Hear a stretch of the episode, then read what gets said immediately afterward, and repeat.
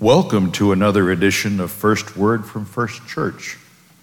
This is Pastor Dave Buchanan at the First Church in Sutton. Please enjoy the message and may God bless you richly through it.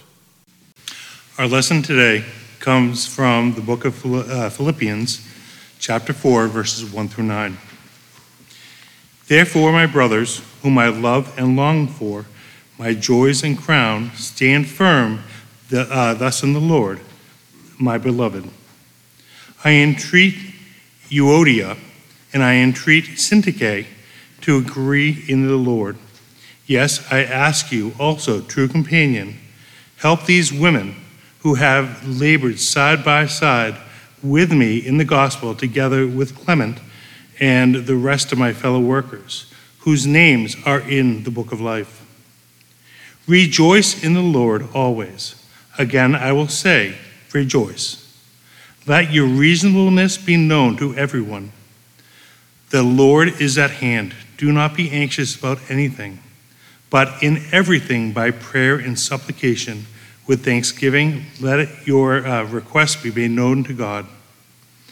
And the peace of God, which surpasses all understanding, will guard your heart and your minds in Christ Jesus.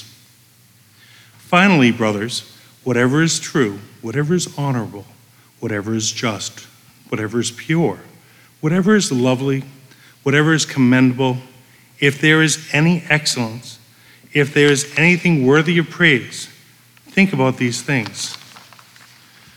What have you learned and received and heard and seen in me? Practice these things, and the God of peace will be with you.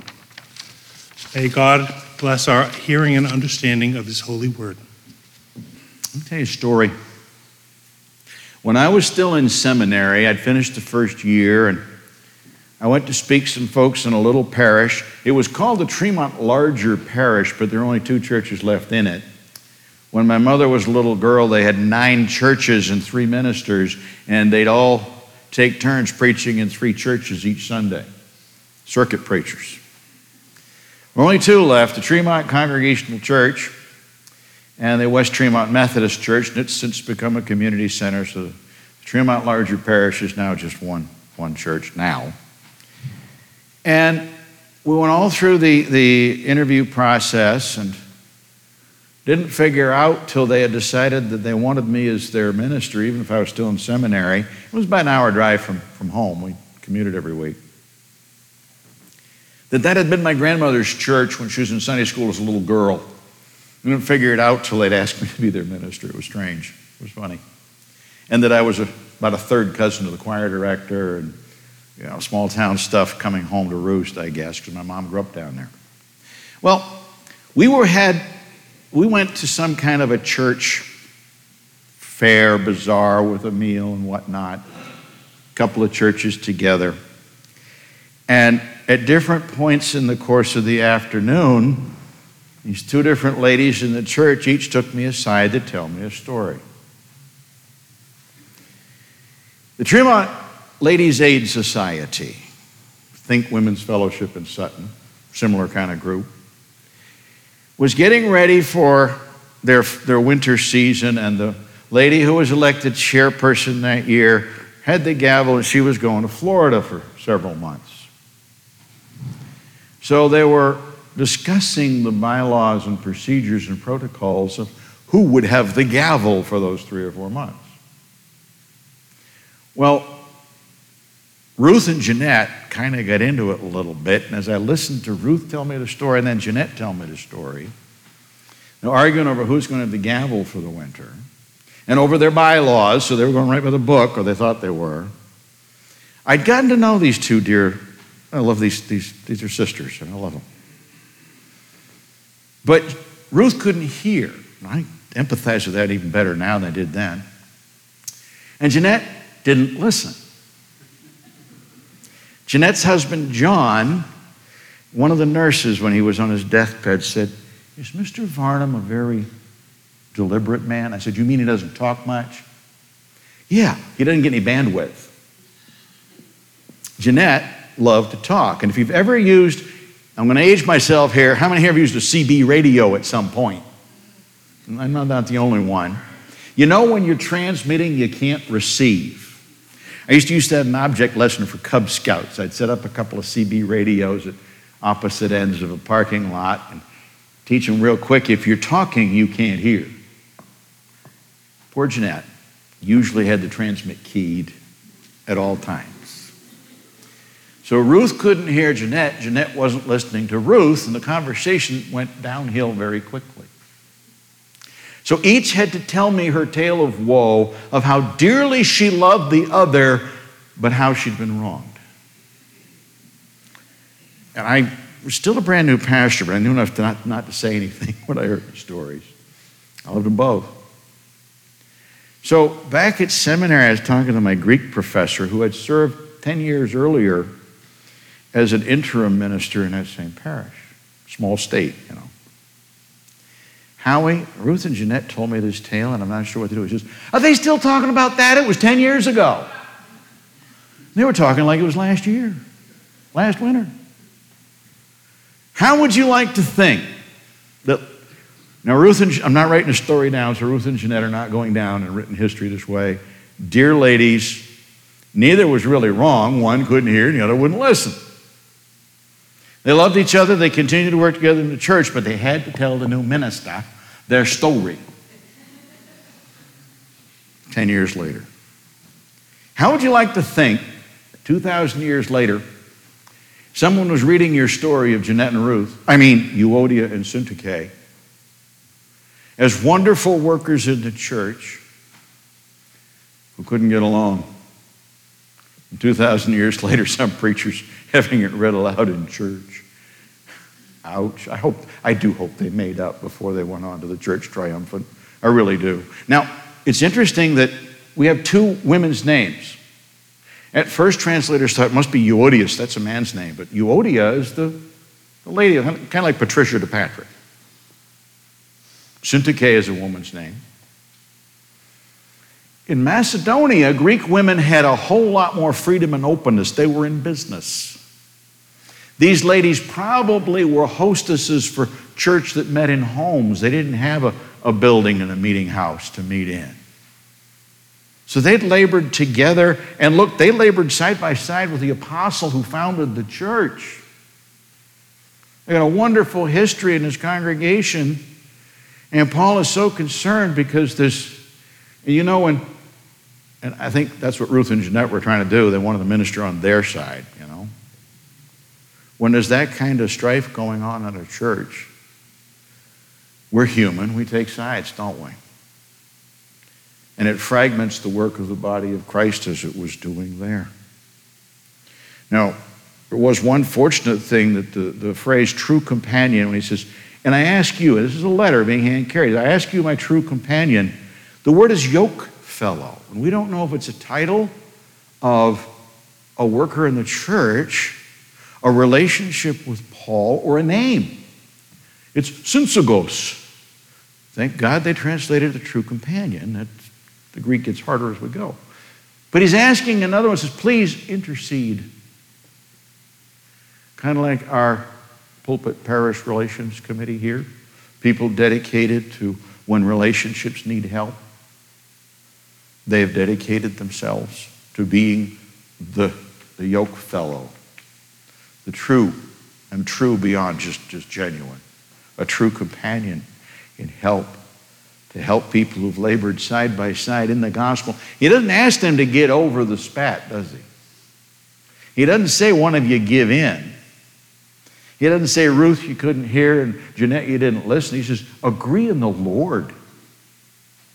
Go back to your work in Jesus Christ and agree that the, the score on the scoreboard or who held the gavel of the Ladies' Aid Society that winter. Doesn't matter nearly as much as agreeing in our Lord Jesus Christ and being sisters in His love. If, early, if people try to tell you the early church was all male chauvinistic, these were leaders in the church that Paul was calling on the whole congregation. He named Clement and he named Syzygos, and he said, Please bring the congregation together to love these women back into loving each other. in the Lord God. Wow. I hope if anybody ever writes another book to the Bible, which is forbidden, and my name's in it isn't because I disagreed with somebody that badly. I wouldn't like to think that. I suppose in the history of the church could happen, though. But anyway. Then he goes on to encourage them. Now, life in Philippi, Caesarea Philippi, by the way, this was a city built for retired Roman soldiers. This was the heart of empire. It's in Macedonia. So the culture was different enough that the, the women could have business, the women could be out of their homes. In much of Greece, like Corinth, women had their own separate apartment in the house. If you think children were to be seen and not heard, women weren't even to be seen. The men gathered in the front of the house, women stayed in the back and didn't go out in public. It was awful. Macedonia was a little more advanced than that. Maybe because of all these Romans, I don't know. But uh, tough place to be a Christian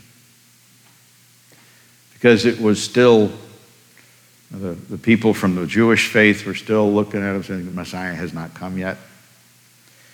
You're renegades, you're troublemakers. The Roman Empire didn't trust him. And he says, even in that environment, rejoice in the Lord always. I repeat it. Now, parchment was expensive and you had to hire a scribe to write the words, so if you're repeating anything, it had to be well worth it.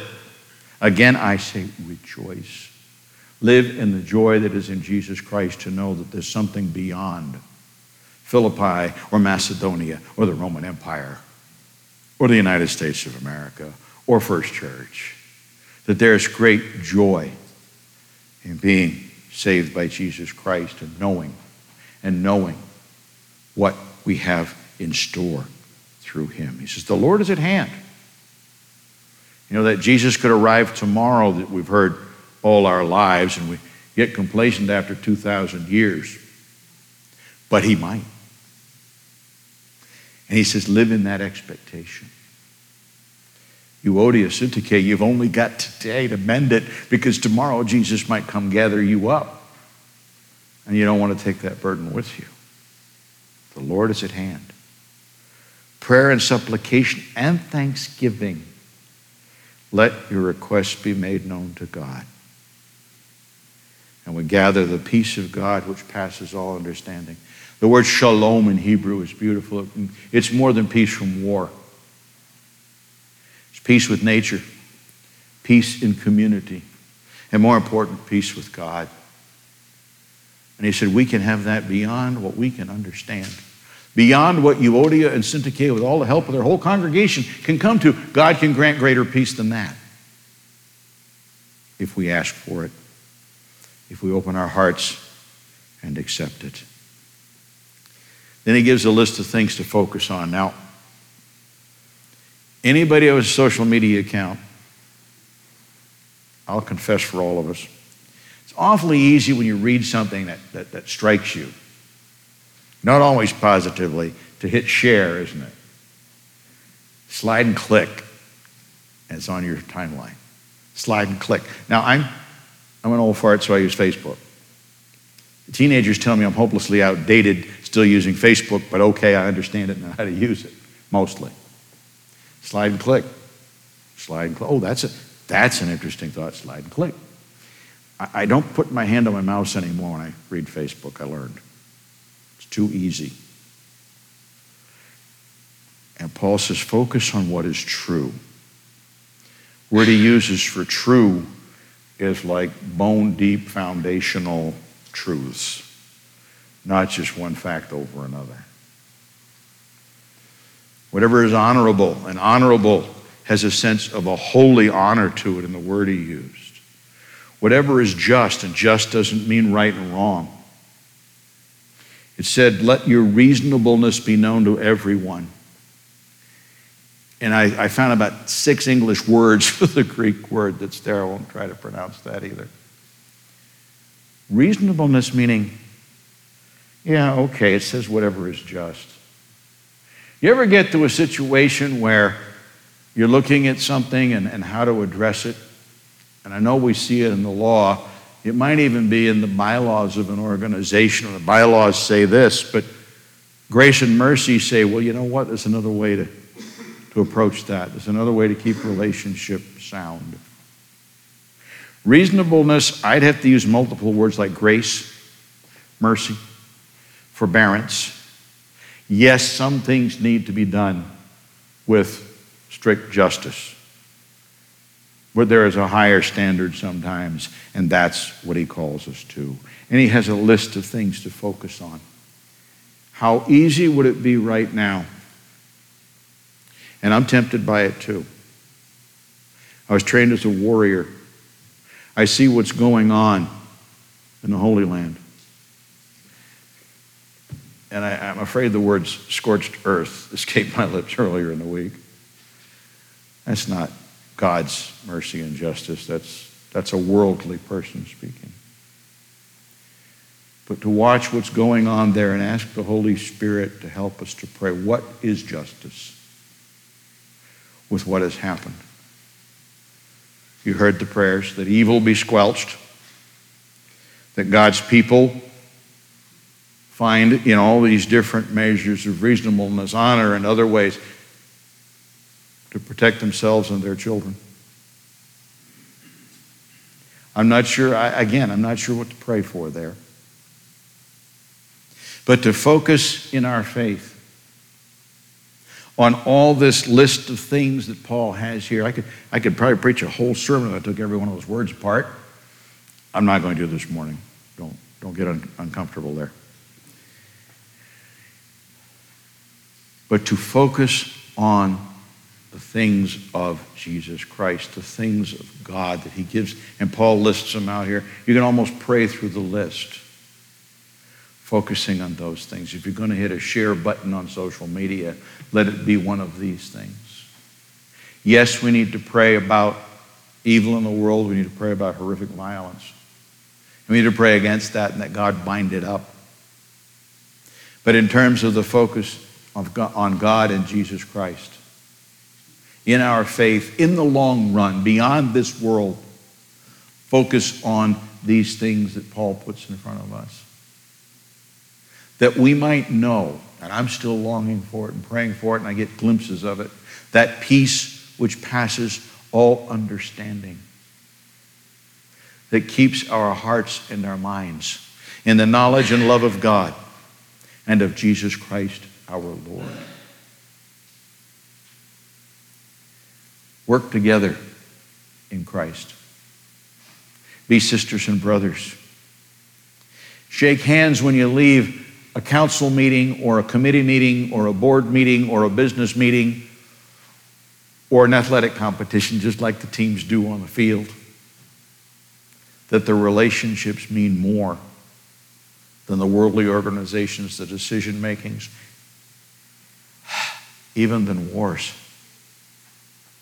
live and love in Jesus Christ and focus on all the good things He gives us. Thanks be to God. Amen and amen. Thank you for having joined us for First Word from First Church. We pray that God has blessed you in some way, in His way, through the message that we have just shared with you. Please join us again. May the Lord bless you and keep you. May the Lord make his face to shine upon you and be gracious to you. May the Lord lift up his countenance over you and give you peace. Amen and amen.